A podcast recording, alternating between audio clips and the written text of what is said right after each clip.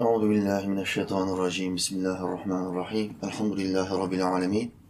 Ve salatu ve selamu ala Resulina Muhammedin ve ala alihi ve sahbihi ecma'in. Allahümme inneke afuvun kerimun tuhibbul affe fa'fu anna. La ilahe illa ente. Allah'ım senden başka ilah yok. Sübhaneke, seni yarattın, her şeyden tenzih ederim. İnni küntü minez zalimin. Muhakkak ki ben nefsine zulmedenlerden oldum. Rabbena atina. Rabbim bize ver. Fid dünya haseneten. Dünyada iyilikler ver. Ve fil ahireti haseneten. Ahirete de iyilikler ver. Ve gına azâbennâr. Bizi ateşin azabından koru. Rabbena ufirli. Rabbim beni affet. Ve li valideyye. Anamı babamı affet. Ve lil mü'minine. Bütün mü'minleri affet. Yevme yegûmül hisâb. O şiddetli hesap gününde. Rabbi a'udu bike min hemedâti şeyatîn. Rabbim vaaz vereceğim. Şeytanların dütmelerinden sana sığınırım. Ve a'udu bike rabbe yahdurun. Ve onların yanımda hazır bulunmalarından da sana sığınırım. Rabbi şrahli sadri. Allah'ım şu göğsüme çok genişlik ver. Ve yessirli emri. Yapacağım şu güzel işi bana kolaylaştır. Ve ahlul ugdeten min lisani. Şu dilimdeki düğümü çöz Allah'ım. Yefkahu kavli. Ki insanlar cümlelerimi çok kolay anlasın. Amine mu'in bi hurmeti taha ve yasin. Yerleri ve gökleri örneksiz yaratan Allah'ımıza yaratıklarının nefesleri adedince hamdü senalar olsun. O Allah ki Adem'in Allah'ı, Şit'in, İdris'in, Nuh'un Allah'ı, Hud'un ve Salih'in Allah'ı, İbrahim'in, Lut'un, İsmail'in Allah'ı, İshak'ın, Yakub'un ve Yusuf'un Allah'ı, Eyyub'un Allah'ı, Şuayb'ın, Musa'nın ve Harun'un Allah'ı, Davud'un, Süleyman'ın, İlyas'ın ve Elyasa'nın Allah'ı, Yunus'un, Zekeriya'nın, Yahya'nın ve İsa'nın Allah'ı ve adı 4 kitapta övülmüş olan Efendimiz Muhammed'in Allah'ı sallallahu aleyhi ve sellem. Allah'ımızın bütün peygamberlerine selam olsun. Bu akşam Rabbim nasip ederse mektubattan bir mektup okuyacağım. 77. mektubu okuyacağım İmam Rabbani'den. Mübarek yine devlet büyüklerinden bir tanesine bir nasihat mektubu yazıyor. Biliyorsunuz evvelce eski dönemlerde alimler her zaman devlet reislerine, devlet büyüklerine mektuplar yazarlardı. Onu ilgilendiren, halka karşı tavırlarını kontrol etmesini sağlayan nasihat mektupları, ilmi mektuplar, ayet ve hadislerden örnekler verip o yöneticilerin şeytan tarafından yönlendirilmemesi için bu mektupları gönderirlerdi. Bu akşam yine imamdan bir yöneticiye yazdığı, Cebbar Han denen Hindistan'da bir yöneticiye yazdığı mektubu nakledeceğim. İnşallah ibretler alacağız ve hayatımıza monte etmeye çalışacağız imamın nasihatlerini. İmam şöyle diyor: her türlü hamd Allah Teala içindir. Onun seçtiği kullarına selam olsun. Hamdla başlamış mektubuna. Biliyorsunuz biz dualara, namazımızdan sonra hemen ellerimizi açarız ve Allah Teala'dan bir şeyler isteriz. Ama istemeye başlamadan önce neyle başlıyoruz? Elhamdülillahi Rabbil alemin. Hamdolsun alemlerin Rabbi olan Allah'a. Vessalatu vesselamu ala Resulina Muhammedin. Onun Resulü Muhammed'in âline ve ashabına salat ve selam olsun.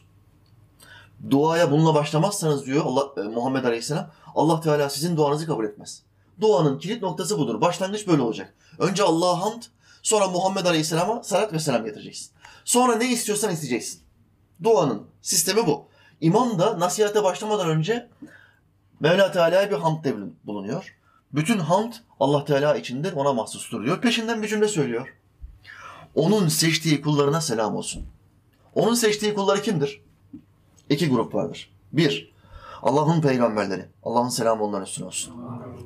Adem Nebi'den son peygamber Muhammed Aleyhisselam'a gelinceye kadar gelmiş olan 124 bin peygamber. Bunların tamamı Allah'ın kavimleri içinde, bozulmuş kavimler içinde seçtiği rasulleri ve nebileri, peygamberleri. Bunlara seçilmiş insanlar denir. Çok çalışmayla, çok ibadetle peygamberliği alamazsın. Allah'ın seni seçmesi lazım. O birinci seçtikleri grup. 2. bir grup daha var. Bunlar kim? Dostlar, veliler. Ela inne evliya Allah. Allah'ın dostları öyle kimselerdir ki. Allah'ın dostları kim? Kim bunlar ya? La havfun aleyhim. Onlara korku yoktur. Ve lahum yahzenun. O gün var ya, onlar hüzünlenmeyecekler bile. O kıyamet gününün dehşetinde bırak onlar korkmayı, hüzünlenmeyecekler bile. Kim bu dostlar? Yani bizim bunlardan olma ihtimalimiz var mı? Tıpkı peygamberlerin seçilmiş olması gibi Allah da dostlarını seçer. Dostlarının büyük çoğunluğu çok çalışma ve gayrette bulunur. Sadıklardan olur. Evliya dediğin zaman Kur'an'daki sadıklar akla gelir hemen. Sadıklardan olur. Yani peygamberlerin bir sınıf altı sadıklar, sonra bir sınıf altı şehitler. Allah'ın dinine sadık olursan o seni dostluğuna kabul eder, seni seçer. Yalan söylememeye sadık olursan, zikretmeye sadık olursan, Allah'tan başkasına aşık olmamaya sadık olursan, o seni seçer. Perdesini kaldırır, mesafeleri kısaltır, daraltır ve sana der ki artık bu benim dostumdur. Bütün melekleri seni tanıtırken bu İsmail var ya, bu benim dostumdur. Bu Mehmet var ya, Recep var ya, bu benim dostum. Meleklere tanıtırken, peygamberlerin ruhaniyetine, şehitlerin ruhaniyetine seni tanıtırken ismen tanıtır ve şöyle der: bu benim dostum, sadıklardan. İşte seçildim. Bu seçilme nasıl oluyor? Sen bir hamle yapman gerekiyor. Peygamberlik gibi değil. Peygamberlikteki seçilme hiçbir şey yapmasa bile Allahu Teala birisine kanaat eder, onu seçer ve peygamberliği verir.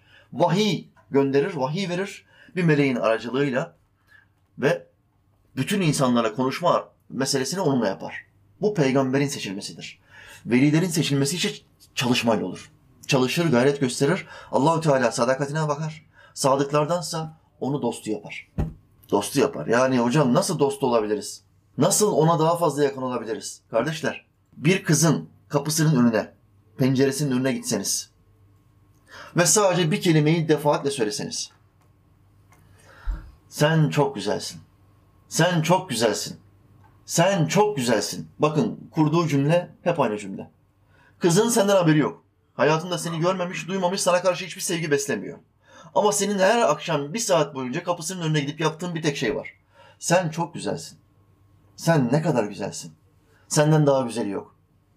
Kızın daha ismini bile bilmiyor. Sadece görmüş, uzaktan görmüş. Eve girerken görmüş. Tamam diyor, her akşam işten çıkınca bir saat kızın kapısının önünde bekleyeceğim ve bu cümleyi söyleyeceğim. Kızın dikkatini çekmem lazım. Ki beni görsün, beğensin, evlilik için hamle yapabileyim. Beni beğenmezse istediğim kadar zengin olayım. Benle evlenmek istemezse evlenemem. Söylediği tek şey bu. Bir gece, 3 gece, 5 gece, 6. gece kız pencereden perdeyi çekip de kafasını uzatır mı uzatmaz mı? Uzatır mı uzatmaz mı? Kim bu ya? Ya devamlı surette bana bir şey söylüyor. Sen çok güzelsin, sen en güzelsin falan. Bir bakayım kim bu ya? Der mi demez mi? Aa, bir kızda bu merhamet var da bütün merhameti yaratan Erhamur Rahimin olan Allah Teala'da nasıl bir merhamet vardır? Sen onun dikkatini celbetmek için, onun sevgisini, aşkını celbetmek için her akşam yatmadan önce yarım saat onun ismini zikretsen. Allah, Allah, Allah, Subhanallah, Subhanallah, Subhanallah, La ilahe illallah, Muhammedun Resulullah. Her akşam yarım saat. Karanlık bir odaya abdestini alıyorsun, kıbleye dönüyorsun ve devamlı onu zikrediyorsun. O Allah'ın dikkatini çekmez mi? O Allah perdesini kaldırıp sana nazar etmez mi? Senin kalbine sevgisini, aşkını doldurur mu, doldurmaz mı? Sana cevap vermez mi? Sevgi muhabbeti celbeder, merakı celbeder. Ha, bir kediye bile bir ufak bir şey versen, bir ikramda bulunsan kediye, kedi sana karşı kendisini güvende hissettiği anda sana sırnaşır. Yanına gelir, başını uzatır. Başını okşarsın, biraz daha sırnaşır. Mıncıklarsan, vurursan kaçar. Bir daha sana gelmez. Ama kediye başını okşarsan daha bir sırnaşır, daha bir yakınlaşır. Sonraki gün bir daha ikindiye gidersin. Bu sefer onu çağırmadan o kedi senin yanına gelir, sana sürtünmeye başlar. Taklalar atar, şirinlik yapar. İstediğin kadar kızgın ol, öfkeli ol.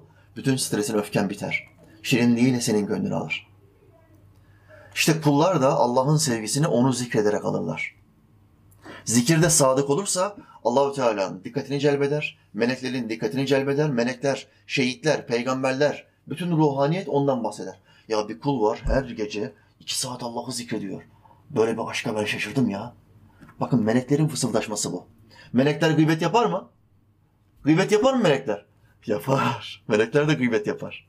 Ama güzel gıybet yapar. Gıybet 2'ye ayrılıyor. 1- Suizanlı gıybet, arkasından kötü konuşma, bu haram olan gıybettir. 2- Örnek elde eden gıybet. Arkasından güzel konuşma, gıyabında konuşma ama örnek edici konuşma. Ya bizim mahallede bir İsmail abi var. Her sene Ramazan'da zekat verdiğine şahidim. Mahallenin bütün fakirlerini o doyuruyor. Şimdi ne oldu bu? Arkasından gıybet yaptı. Bunun arkasından konuştu ama güzel bir konuşma mı? Kötü bir konuşma mı? Örnek olucu, çok güzel bir konuşma. Sevap kazandırır. Diğer bütün esnafa, diğer bütün mahalle sakinlerine zekatın ne kadar önemli olduğunu, mahalleye bu hayrı yapan insanın ne kadar değerli olduğu örneğini verme, gıybeti. Bu insana sevap kazandırır. Dolayısıyla şöhret olmak istiyor musun?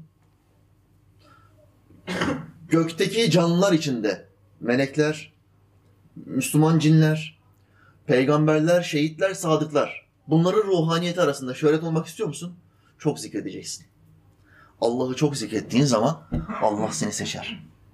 Ve dostları zümresine ilhak eder. Bu benim dostum. Bu benim dostum der. Onun dostu olduğun zaman sana korku yok, hüzün yok. İmam bundan dolayı böyle bir dua ile başlıyor. Onun seçtiği kullarına selam olsun. Farisi Beyit tercümesi. Allah'tan başkasına tapınmak hiçtir. Hiç ile uğraşmak ise deliliktir. Şimdi kainatı yoktan var eden bir tane ilah var. Ve sen bu ilahı bırakıyorsun. İnsan yapımı farklı tanrıların peşinde koşuyorsun. Başka ilahların peşinde koşuyorsun ve onlardan bahsediyorsun. Onları zikretmeye başlıyorsun. Hiçle uğraşmak deliliktir. Seni yaratmayan, kainatı yaratmayan sahte ilahların peşinde niye koşuyorsun? Ama hocam bu sahte tanrının takipçileri çok fazla. Buda diye bir tanrı var. Kel, şişko bir tanrı. Buda. Milyonlarca takipçisi var. Onu tanrı olarak kabul etmişler ve ona secde ediyorlar. Onun heykeline. Şişman heykeline secde ediyorlar. Milyonlarca takipçisi var diye bu sahte tanrının, insan yapımı tanrının dikkatimizi celbedebilir mi? Hayır. Biz şuna bakarız. Yerleri ve gökleri kim yarattı? İnsanı, melekleri, cinleri kim yarattı? Yaratışı sahiplenen kim? Ne Buda, ne Zeus, ne Jüpiter, ne Neptün. Hiçbir sahte tanrı, insan yapımı tanrı yaratışı sahiplenmiyor. Yaratışı sahiplenen tek bir ilah var. Bizim Allah'ımız Celle Celaluhu. Onun şanı ne yücedir. Dolayısıyla hiçle uğraşmak deliliktir diyor imam. Ancak deliler hiçle uğraşır. Devam ediyor. Biçun ve biçigune olan, yani nasıl olduğu bilinemeyen bir yaratana ibadet edebilmek için ondan başka şeylere kul olmaktan kurtulmak, kalbini ondan başka hiçbir şeye bağlamamak lazımdır. Şimdi Allah Teala Hazretlerini ben tanıdım, ben bildim cümlesini kurabilecek olan herhangi bir kul var mı? Peygamberler bile bu cümleyi kuramıyor. Ben onu layıkıyla tanıdım, anladım ve bildim cümlesini kuramıyor. Aksine ilmi arttıkça ben onu tanımakta aciz kaldım. Ben onun kudretini bilmekte, anlamakta aciz kaldım cümlesini kullanıyorlar. Tıpkı Peygamberimiz Muhammed Aleyhisselam gibi. Dolayısıyla tanıyabilmek için örnek olması lazım. Yani ilahımıza benzer bir örneğin olması lazım ki biz tanıyabilelim, anlayabilelim. Ama benzeri yok diyor Kur'an. Leyseke mitlihi şeyun. Onun dengi ve benzeri hiçbir şey yoktur. Hiçbir şey dengi ya da benzeri değilse nasıl tanıyacaksın?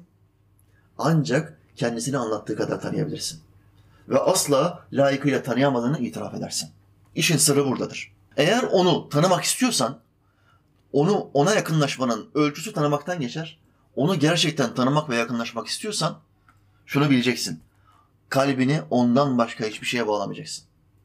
Kalbinde sadece o olacak. Ondan başka her şey geçici, hayatını idame ettirmen için sana lazım olacak olan nesneler olarak gözünün önünde, kalbinin içinde kalacak. Hiçbir şeye bağlanmayacak kalp. Kalp sadece Allah'ta olacak. Para cebe girecek, cüzdana girecek, buraya girmeyecek. Araba altına gelecek, seni bir yerlere götürecek ama buraya girmeyecek. Evin, yazlığın buraya girmeyecek. Bunların tamamı geçici olan nimetler olduğunu bileceksin.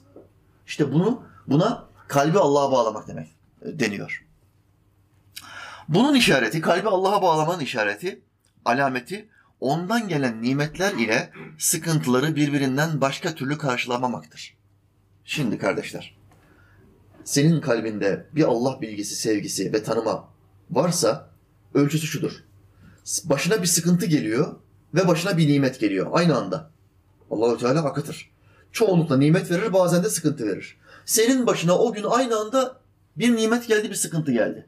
Şimdi senin nazarında, senin görüşüne göre nimetle bela aynı olursa sen artık seçildin. Allah'ı tanıyorsun. Kalbin Allah'tan başka her şeyden soğumuş ve dostlardansın.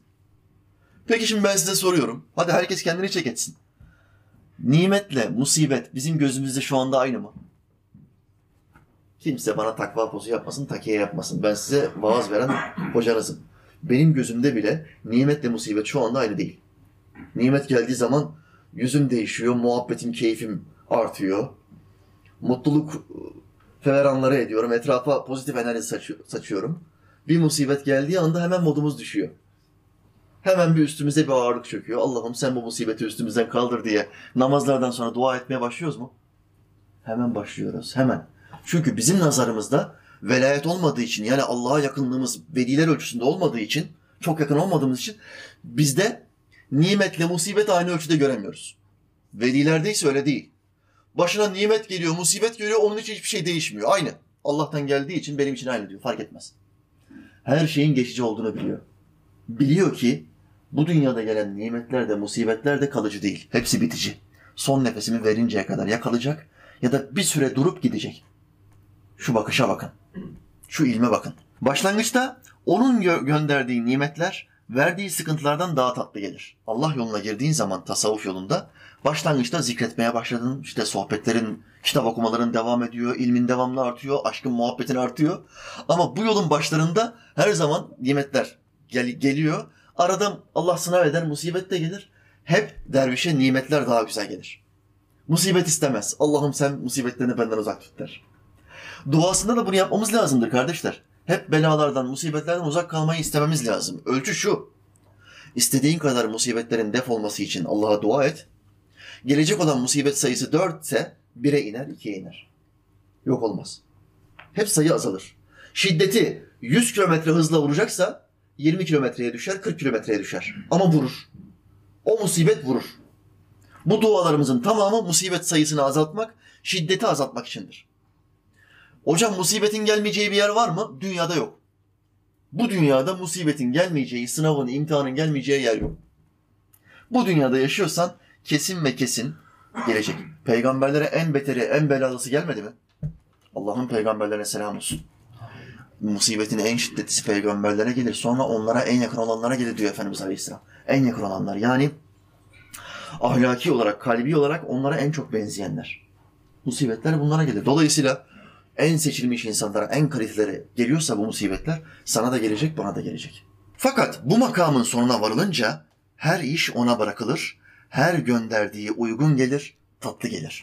Dervişlik makamında ilerlediği zaman kul, makamın sonuna vardığı anda artık bela gelse de, nimet gelse de bütün işler ona tevdi edilir. Bu Allah'tandır, Rabbimdendir. Onun ilmi ve iradesi dışında hiçbir şey benim başıma random olarak gelmez. Karmaşık olarak gelmez der ve işi Allah'ına teslim eder. Onun nimetine kavuşmak ve azabından kurtulmak için yapılan ibadet kendi kendine tapınmak olur. Subhanallah, subhanallah. Şimdi biz bu kadar namaz kılıyoruz, zikir yapıyoruz. Ramazanlarda, 3 aylarda. 3 ayları biliyorsunuz. Neden 3 aylar hep erkek ismi? Recep, Şaban, Ramazan. Çünkü erkekler mübarek insanlar. 3 ay isim. Bir tane kadının 3 ay ismi yok. Görüyorsunuz kardeşler. Recep, Şaban, Ramazan. Hep erkek isimleri. İşin latifesi bir tarafa. Bu kadar namazımız, zikrimiz, sohbetlerimiz, ilim tahsilimiz. Neden yapıyoruz bunları? Cehennemden kurtulalım.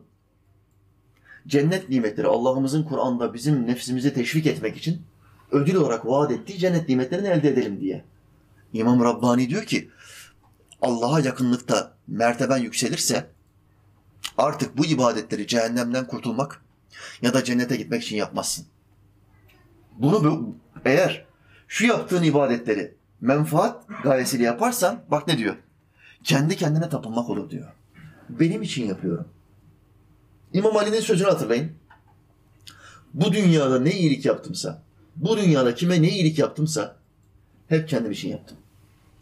Bu kadar açık sözlü bir adam. Bu kadar net bir itiraf. Hep kendim için yaptım. Kime ne iyilik yaptımsa, kimin hayatını kurtardımsa bunların tamamı kendim için. Bu dinin asgarisini yaşayan insanlar için geçerlidir. Velayete geldiğin zaman iş değişir. Yaptığı her şeyi Allah için yapan insanlardan olursun. Sadece Allah için. Ne cenneti istiyorum, ne cehennemden. Korktuğum için yapıyorum bu ibadetleri. Bu ibadetleri sadece Rabbimin rızası için yapıyorum. O beni sevsin diye yapıyorum. İşte bu tasavvufta artık merteben çok ilerlemiş demektir. Kendi kendine tapınmayı bırakmışsın, gerçekten seni yaradan Allah'a tapınmaya başlamışsın demektir. Kendi kurtuluşu ve rahatlığı için çalışılmış olur. Bunu yapan insan, bu ibadetleri cennet gayesiyle yapıyorsan, kendi kurtuluşun ve kendi rahatlığın için yapıyorsun demektir. Sen hala velilerden olamamışsın. Sen hala onun dostlarından olamamışsın. Farisi Beyt, arzularının ardında koştukça sen aşıkım deyince yalan söylersin. Halen arzuların peşinde koşuyorsun. Ya hocam, cennette bize kaç tane huri düşecek? Derviş olmuştu abi. 2 sene olmuş derviş olalı. Sorduğu sual bu. Allah'ımın benden razı olduğunu nasıl hissederim, nasıl fark ederim onu sormuyor. Sorduğu şey şu: cennette bize kaç tane huri eşi verilecek? İbadeti ne için yapıyor? Belli, cennet nimetleri için yapıyor.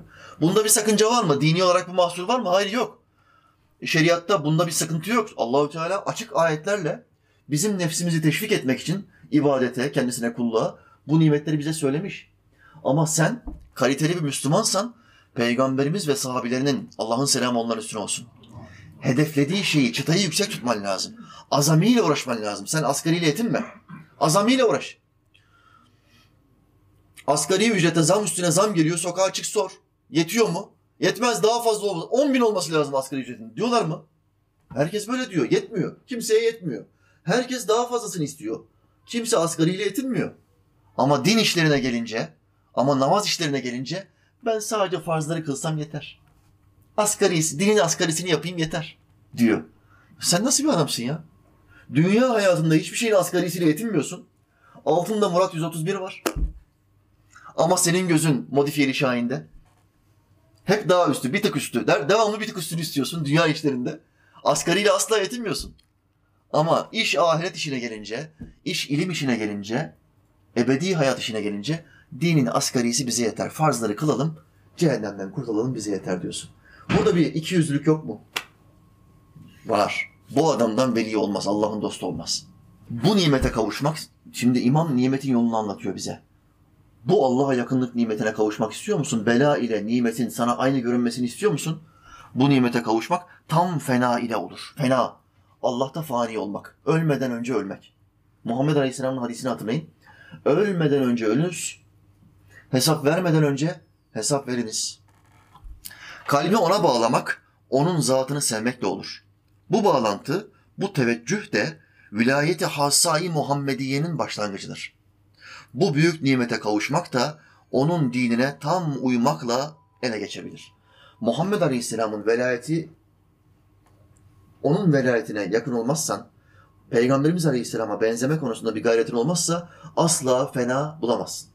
Allah'ta fani olamazsın. Budist rahipleri bugün Budizm dininde tanrılarına yakın olmak için, nefislerini parlatmak adına günde 20 tane zeytin yiyorlar. Sabah 10 zeytin yiyorlar, akşam 10 zeytin. 40 gün boyunca nefislerini parlatmak ve Rablerine, Buda'ya daha bir yakın olmak için 20 tane zeytin yiyorlar. Buna nefs tezkiyesi, nefse baskı, nefsin isteklerini vermeme durumu deniyor. Sırf tanrılarına yakın olmak için bunu yapıyorlar. Sen Allah'a yaklaşmak için merak etme, 20 tane zeytin yemene gerek yok. Karnını güzelce doyur.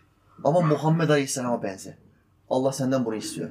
Vilayeti hassa-i Muhammediye. Muhammed Aleyhisselam'ın velayetine benzersen, ona yakın olmaya çalışırsan, işte Allah o zaman seni sever. Bu büyük nimete kavuşmak da onun dinine tam uymakla ele geçebilir. Çünkü her peygambere Aleyhisselatü Vesselam, peygamberlik yolundan gönderilmiş olan din, o peygamberin vilayetine uygundur. Çünkü vilayette salikin yüzü büsbütün Allah Teala'ya karşıdır. Onu peygamberlik makamına indirdikleri zaman o nur ile birlikte iner. O üstünlük insanlar arasında bulunduğu zaman da kendinde bulunur. Peygamberlik makamının derecelerine kavuşmak da hep bu nur ile olur. Şimdi aramızdan herhangi bir kul fazla ibadet yapmayla, fazla zikir yapmayla herhangi bir peygamberin makamına kavuşabilir mi? Mümkün değil. Sahabenin bile makamına kavuşamıyoruz. Bakın, devrimizdeki en büyük velileri düşünün. Bunlar sahabenin ayağının tozu etmiyor. Geçmişteki büyük velileri düşünün. Üveys el-Karani, Abdülkadir Geylani, Behâeddin Nakşibendi. Bunlar velilerin en üstünlerindendir. Sahabeden en zayıf olanın, Muhammed Aleyhisselam'ın sohbetinde bir kere bulunmuş, onunla yüz yüze bir kere görüşmüş olan en zayıf sahabe. Hayatının tamamı çölde geçmiş. Maişetini kazanmakla. Ama bir kere Peygamberimiz Aleyhisselam'ın sohbetinde bulunmuş. Bu sahabenin bile ayağının tozu etmiyor, edemiyor. O veli, nefsini terbiye etmiş Allah dostu. Düşünebiliyor musunuz? Dolayısıyla sen ne yaparsan yap, Allah seni seçmezse, Muhammed Aleyhisselam'a ahlakın benzemezse, Olmuyor, yakınlaşamıyorsun. Onun seçmesi lazım. Senin ahlakını ona benzetebilmen için hamle yapman gerekiyor. 2, Allah da seni seçecek. Gel ey kulum diyecek. Allah sana gel ey kulum demezse sen istediğin kadar koştur. Mesafeler hep uzar. Bunun içindir ki bir peygamberin vilayeti kendi peygamberliğinden daha üstündür demişlerdir. Görülüyor ki her peygamberin yolu kendi vilayetlerine uygundur. Onun yoluna uymak, onun vilayetine kavuşmaya sebep olur.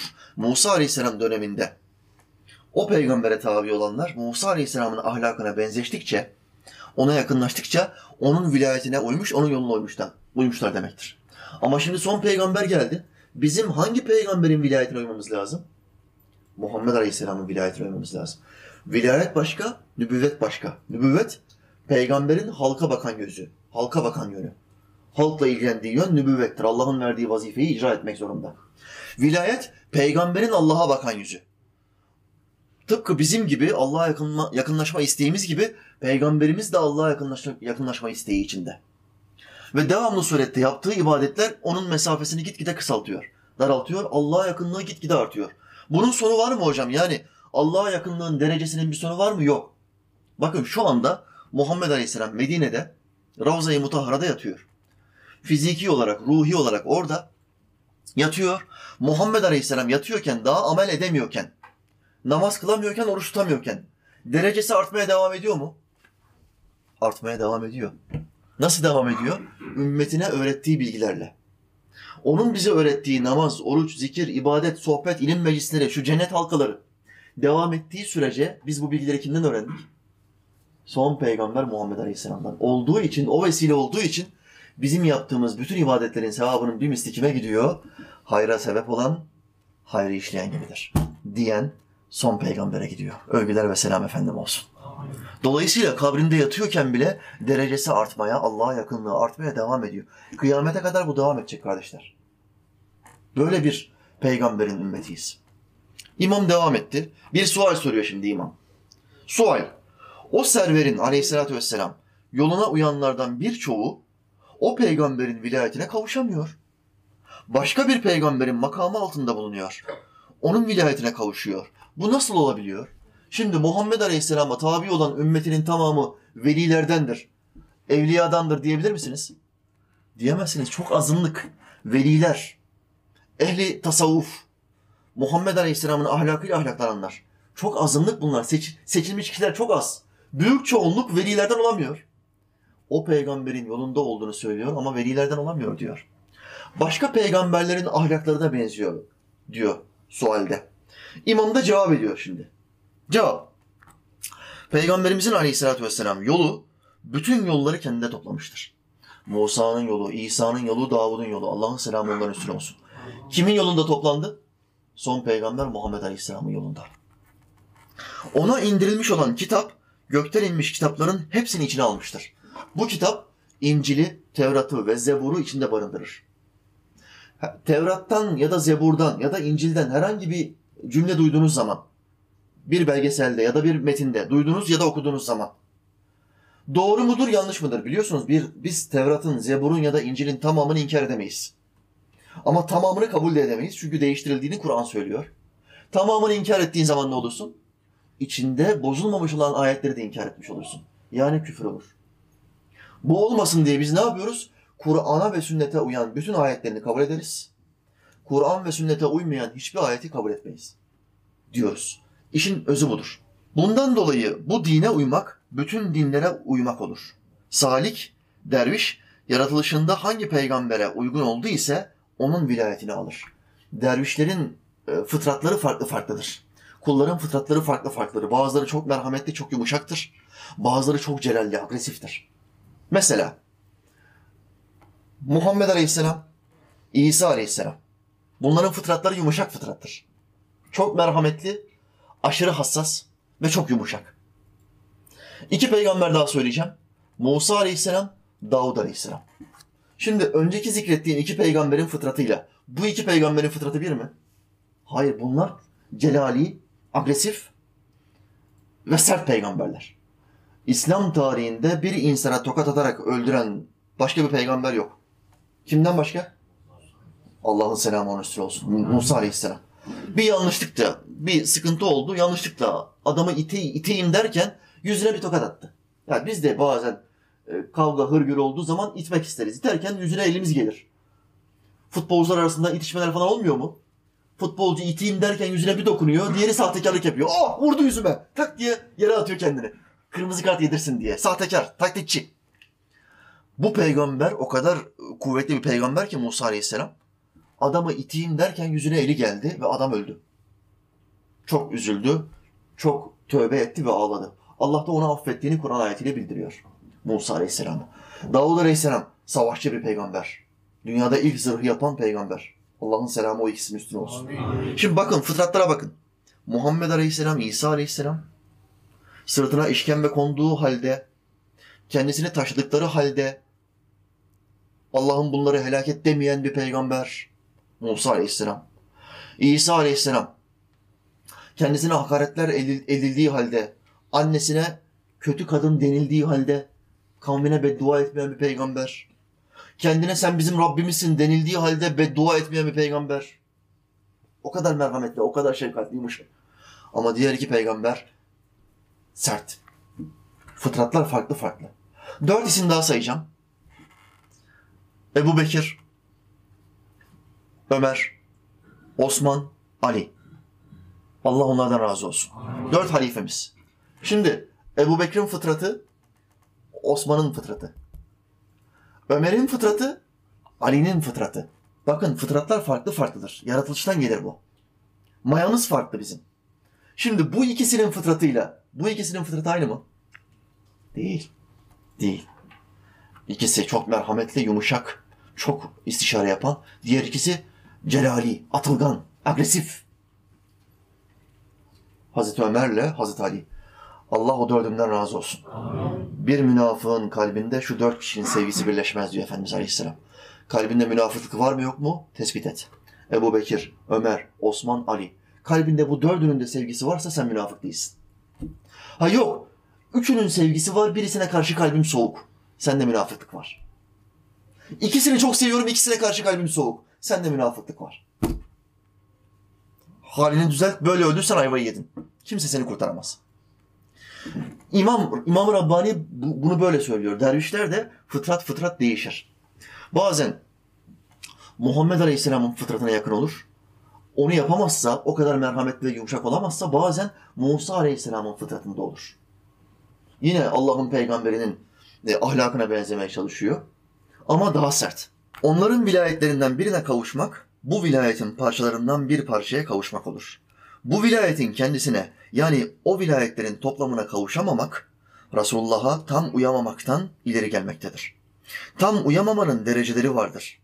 Bunun için elde edilen vilayetler de başka başka olur.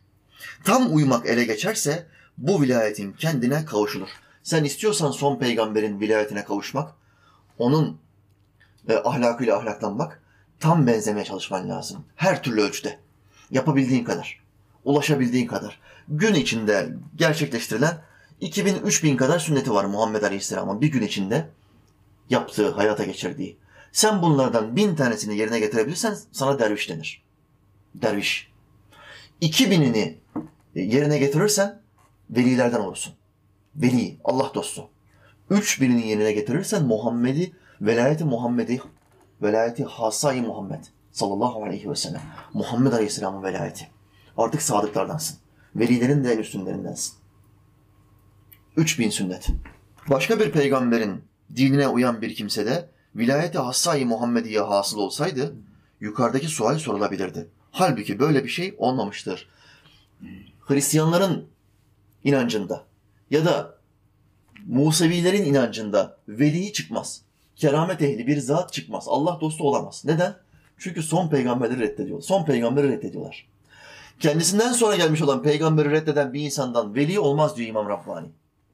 Kendilerinde bazı harikulade haller ortaya çıkarsa bunlara istidraç denir. Şeytandan yardım alıp ya da kafir cinlerden yardım alıp şifaya kavuşturma. Kafir cinlerin tabipleri vardır. Tıpkı insanlar gibi. Usta tabipler.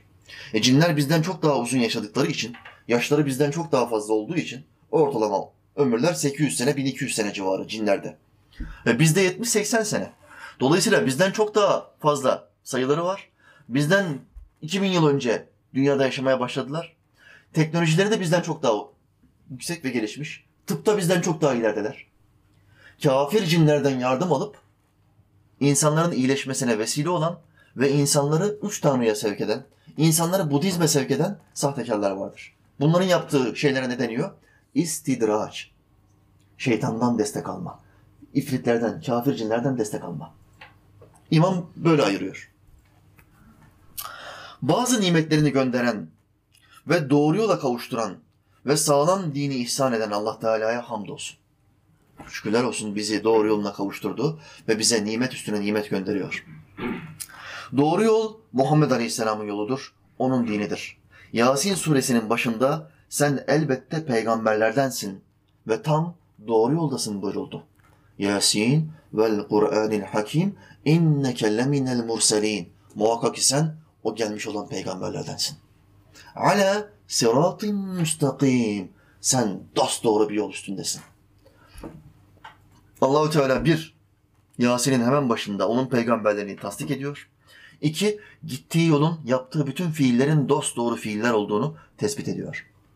Kim derse ki ben Muhammed Aleyhisselam'ın şu 9 tane yaptığı meseleyi beğeniyorum, şu bir tane yaptığı meseleyi beğenmiyorum, burada yolu yanlış, Allah'a yalancı demiş olur.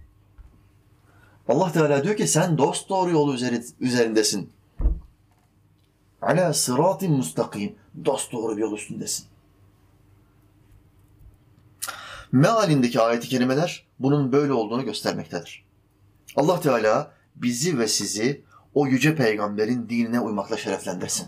Amin kardeşim, amin. Ona tam uyanların ve evliyasının büyüklerinin hürmeti için duamızı kabul buyursun. Amin. Burada ne yaptı? Tevessül yaptı. Ona tam uyanların hürmetine, onun evliyalarının hürmetine bizim de dualarımızı kabul etsin dedi. Burada tevessül şirktir. Allah'tan başkasını vesile kılmak şirktir diyen Vehhabi Selefilere ve mealcilere, yani Fransız Müslümanlarına bir tokat niteliğinde cevap vermiş oldu. Bu duamızı size ulaştıran zatın yolculuğu sizin tarafınıza olunca bu birkaç kelime ile muhabbet zincirini harekete getirdi. Bu zat size gelirken size geleceğinden bahsettiği için dur dedim bir mektup yazayım. Muhabbetim harekete geldi bu nasihatleri yazmak durumunda kaldım. Vesselamu aleyküm ve rahmetullah ve berekatüh diye o kişiye selam vererek mektubunu bitiriyor İmam Rabbani. Allah ondan razı olsun. Kardeşler, İmam mektubunu bu şekilde bitiriyor. Bizi Allah'ın verdiği nimetlerle belalar arasında fark gözetmemeye davet ediyor. Bizi fenaya davet ediyor. Yani varlığımızı Allah'ın varlığında yok etmeye. Allah'ın bizim başımıza verdiği nimetleri aldıktan sonra şımarmamaya, kibirlenmemeye, öfkelenmemeye sevk ediyor. Gururlanmamaya sevk ediyor. Muhammed Aleyhisselam, ahlakımızın Muhammed Aleyhisselam'a benzemesi noktasında bizi buna sevk etmeye çalışıyor. Bu konuda dikkatli olursak, hassas olursak imamın nasihatlerini yerine getirmiş ve Kur'an ve sünnete daha bir yakınlaşmış oluruz kardeşler. Efendimiz Aleyhisselam'dan nasihat isteyen Ebu Eyyub el-Ensari'den de bir nakil yapayım ve kapatayım. Eyüp Sultan, biliyorsunuz Eyüp'te aranızda ziyaret etmeyen çok az insan vardır. Kim varsa ziyaret etmeyen nasipsizdir. Kesinlikle buradan hepinizden rica ediyorum. Bizden bir gram bir ilim öğrendiyseniz üzerinizdeki hakkımdır. İstanbul'un sultanı, lideri. Kur'an diyor ki يَوْمَ نَدَعُوا كُلَّ اُنَاسٍ بِاِمَامِهِمْ O gün herkes nida edilir imamıyla. Mahşer günü herkes imamıyla çağrılacak. Şimdi İstanbul ahalisi kiminle çağrılacak mahşere? Eyüp Sultan'la, Ebu Eyyub el-Ensari ile çağrılacak. Şimdi o Eyüp Sultan, Allah ondan razı olsun, amin, Muhammed Aleyhisselam'a geldi. Ya Resulallah, bana öyle az ve öz bir nasihat edin ki, onu hatırımda tutabilip onunla amel edebileyim. Az ve öz bana bir nasihat et, hatırımda tutayım ve amel edeyim diyor sahabe. Efendimiz Aleyhisselam şöyle buyurdu. Şu 5 şeyi sana tavsiye ediyorum. 1- Halkın elindekine göz dikme ve ondan ümidini kes. Bu zenginliğin ta kendisidir. 5 tane nasihat. Dünya ve ahirette huzurlu olmak istiyor musun? Hem dünyayı hem ahireti kazanmak istiyor musun? Mutlu huzurlu bir yaşam istiyor musun? Bu 5 nasihati sakın unutma. halkın elindekilere tamah etme. Muhakkak etrafında halktan, komşularından, esnaf arkadaşlarından bazılarında senin elinde olandan fazlası olur. Allah-u Teala kimisine fazla ilim verir, kimisine fazla nimet verir, fazla mal verir, kimisine fazla güzellik verir. Bu seçimi Allah yapar ve bizi bunlarla sınar. Etrafındaki bazı insanların elinde senden daha fazla var. Bu doğru mu bu? Kıyamete kadar da bu hep böyle olacak. Sen ölünceye kadar birileri senden daha fazlasına sahip olacak. Bu değişmez. Ondan çok, mahallendekinden çok daha fazlasına sahip olduğun zaman öbür mahalledeki bir tanesi yine seni geçecek. Yine seni geçecek. Esnaf arkadaşıma soruyorum. Abi diyorum, kaç tane dairem var ya? Adam işportacı, ayakta topaç satıyor, topaç. Bildiğin o topaçlardan satıyor. Döndürdüğün topaçlar var ya. Kaç tane dairem var diyor. 3 tane dairem var hocam diyor. Kiraları çok güzel, kira alıyorum. Ben çok rahat yaşıyorum hocam diyor. Bu işi niye yapıyorsun abi? Madem rahat yaşıyorsun. Yani çekilmez bu iş. Günde 10 lira karla bir tane topaçtan 5 lira 10 lira kar yapıyorsun. Ne gereği var ya? Başka bir iş var. Bak, ya da kiran sana yetiyorsa kendine uhrevi ilimlere ver. İlmini geliştir. Ya hocam diyor, 3 tane dairem var diyor. Söz veriyorum. 4. daireyi yaptığım anda bu işi bırakacağım. Bu işi bırakacağım. Ne dedim biliyor musun? Abi, ben de sana söz veriyorum. Sen 4. daireyi yaptığın zaman ben sana yine geleceğim. Yine bu soruyu soracağım. Niye bırakmıyorsun diye. Sen bana diyeceksin ki 5. daireyi yaptığımda bırakacağım. Ben bunu nereden bilebiliyorum? Muhammed Aleyhisselam buyurdu ki, insanoğlunun gözünü hiçbir şey doyurmaz. Bütün dünyalar altın olsa ve bu altından dağların sahibi olsa bu gözleri doyuramaz. Onun gözlerini ancak bir karış toprak doyurur diyor Muhammed Aleyhisselam. O toprağı yüzüne attıkları zaman küreklerle, oğlun atacak, senin en sevdiğin oğlun var ya, o toprağı yüzüne atacak. Attığı anda sen, o toprak yüzüne geldiği anda 5. daireye bakmayacaksın artık. Kimin umurunda daire, benim işim bitmiş, kıyametim kopmuş diyeceksin. İnsanların elindeki mala gözünü dikme diyor Efendimiz Aleyhisselam. 2. Tamahtan sakın, açgözlülükten sakın. Zira tamah peşin fakirliktir. Elindeki mal miktarı ne kadar fazla olursa olsun, sen açgözlü bir adamsan, başkasının elindeki mala gözünü dikiyorsan sen yine fakirsin. 4 tane dairen olsa da sen fakirsin. Çünkü 5.'nin peşindesin. Başkasında 5 var diyorsun. Sen hep fakirsin. Açgözlülük adamı kine, düşmanlığa ve elindekini kaybetmeye sevk eder. Elindekini de kaybedersin. Mevlana Celaleddin, Allah ondan razı olsun, Mesnevi'de anlatıyor. Bir aslanla bir kaplan bir ormanda kardeş kardeş geçiniyorlardı. Çok iyi gidiyordu hayatları, dostlukları çok güzel gidiyordu. Bir gün ormanın ortasında kocaman bir et parçası buldular. Aslan kaplana dedi ki, bu et benim. Yarısını sana vermeyeceğim, boşuna bekleme. Kaplan dedi ki, aslan kardeş, bizim seninle çok güzel bir dostluğumuz var, kankiyiz, her şey güzel gidiyor. Yani normal olan şey bu etin yarısını bana vermendir. İkimiz de açız. Yarı yarıya bölüşürsek dostluğumuz ebediyen devam eder. Aslan dedi ki, hayır, bu ormanların kralı benim, kaplan değil. Bütün belgesellerde, izlediğim bütün BBC belgesellerinde bu ormanın kralı aslandır diyor. Belgeseller bile benden bahsediyor. Kaplan kraldır diyen yok. Bu yüzden bu etin tamamını ben yiyeceğim diyor. Kaplanla tutuşuyorlar kavgaya. Kavga yapıyorlar. İkisi birbirlerine o kadar derin yaralar veriyorlar ki kan kaybından ikisi de ölüyor. Et ortada kalıyor. Tilkinin bir tanesi geliyor, bunların kavgasını seyretmiş keyifle. Bakıyor ki ikisi de kan kaybından ölmüş. Geliyor, o eti bir güzel 1/3'ünü ancak yiyebiliyor. Yiyor, doyuyor ve peşinden manidar bir cümle söylüyor. Şöyle diyor, bütün ormanlardaki aslanlar ve kaplanlar keşke böyle açgözlü olsa da, böyle tamahkar olsa da bütün etler bize kalsa. Bütün etler tilkilere kalsa. Olaya kendi penceresinden bakıyor. Tamahkarlığın açgözlülüğünün artmasını istiyor. Bu hikayedeki aslan ve kaplan kim? Biz. Bu hikayedeki tilki kim? Şeytan. Şeytan hep kaos ister, kavga ister, birbirimizi parçalamamızı ister. Bütün ete, yani imana konmak ve herkesin kan kaybından cehenneme gitmesini ister. Şeytanın amacı bu. Buna fırsat vermeyeceksin diyor Efendimiz Aleyhisselam. 3. nasihati Eyüp Sultan'a, namazı öyle bir kıl ki sanki bu senin en son namazındır ve artık diri olarak kalıp da diğer namazını kılamayacaksın. Namazda huşu isteyenler, Muhammed Aleyhisselam'ın tavsiyesine bakınız. Namazda huşu istiyor musun? Dikkatin dağılıyor mu? Daha dikkatli, daha huzurlu, huşulu, hudulu bir namaz kılmak istiyorum diyor musun? Efendimiz Aleyhisselam'ı dinle. Bu benim son namazım. Bundan sonra öleceğim. Namaz bittiği anda benim nefesim kesilecek.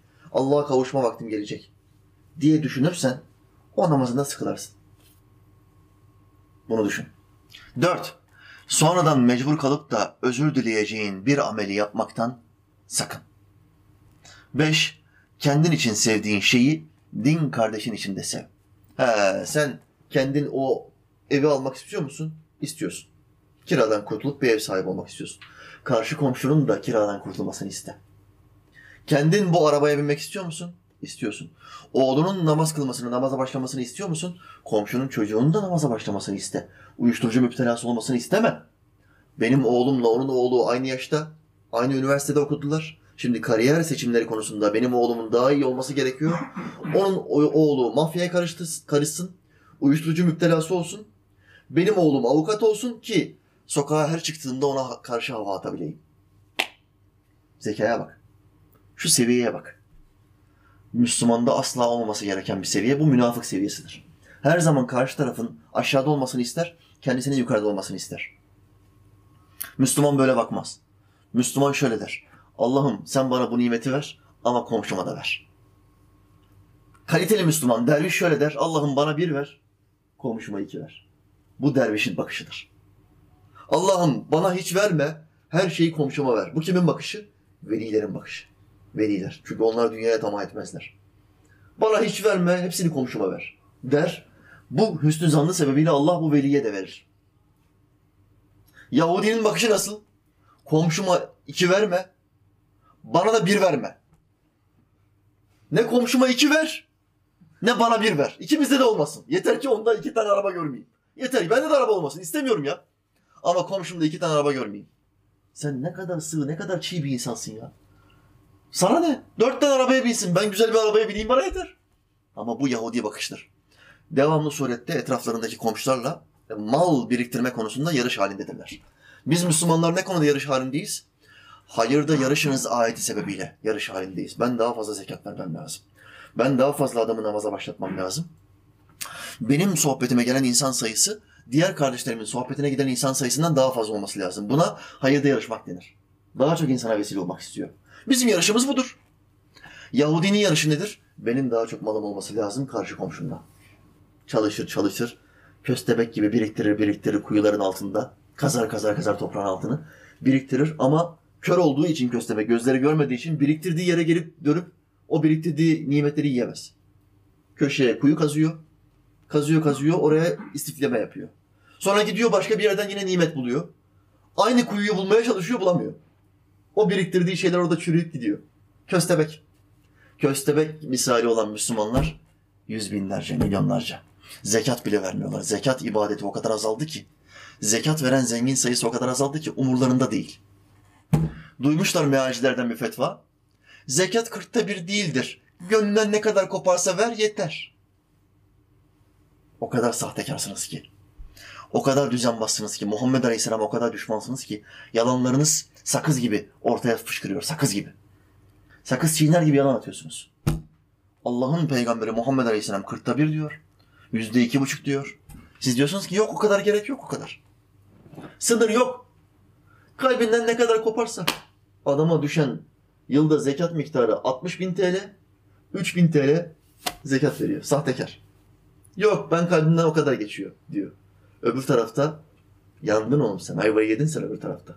Namazları var, haccı var, zikri var, sohbeti var. Zekatı vermediği için azap görmeden, ateş görmeden cennete gidemez. Zekat borcu var. Kul hakkı borcu gibidir bu. Namaz borcu, zekat borcu. Allah affetmedikçe cezasını görmeden kurtaramazsın. Kurban, geçen sene kurban kesme miktarı %10 civarı düştü. Fiyatlar arttığı için bu sene ise kriz var. Tüm dünyada küresel bir kriz var. Kurban fiyatları 2 misline, 3 misline çıktı. Kurban kesme ve kurban alma miktarı %30 düştü bu sene. Herkes nasıl olur da kurban kesmem, nasıl kaçabilirim?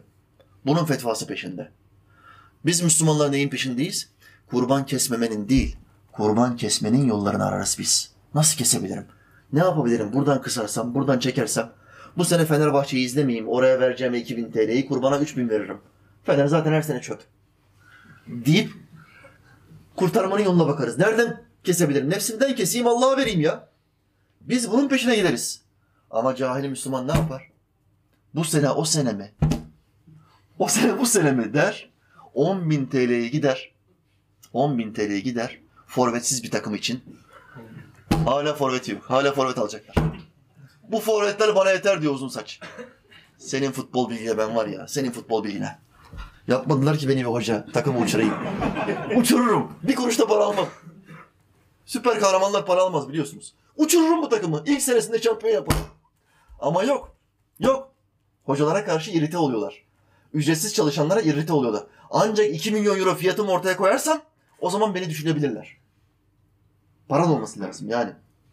Birine kitap hediye edersen, al kardeşim bu İslami bir kitaptır oku dersen okumaz. Para verip alırsa okur. Çünkü para verdi ona. Ya bizim millet böyle bir millet.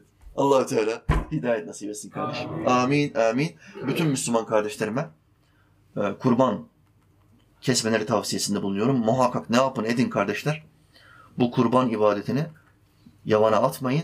Kesmenin yollarını araştırın. Kaçmanın değil. Biz Müslümanlar münafıklar gibi değiliz. Kaçmayız. Ne yapabilirim de kesebilirim. Bunun hesabını yaparız. Allah hepimize bu kurbanlarını kesmeyi ve ilk damla kanı görmeyi, bütün günahlarımıza affettirmeyi nasip etsin. Amin. Amin ya mu'in. Ben buna karşı sizden bir ücret istemiyorum. Benim ücretim ancak beni yaradana aittir. Velhamdülillahi Rabbil alemin. El Fatiha.